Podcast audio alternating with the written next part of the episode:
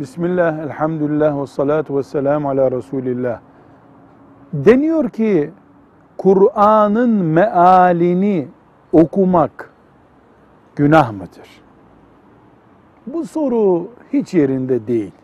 Allah'ın anlaşılması için gönderdiği Müslümanların ahirette hesabını verecekleri kitabın Arapçasını, Türkçe mealini, İngilizce mealini, İtalyanca mealini, Kürtçe mealini okumak günah olur mu hiç? Hiç günah olur mu? Bu sorunun sorulması, bu şekilde sorulması yanlış.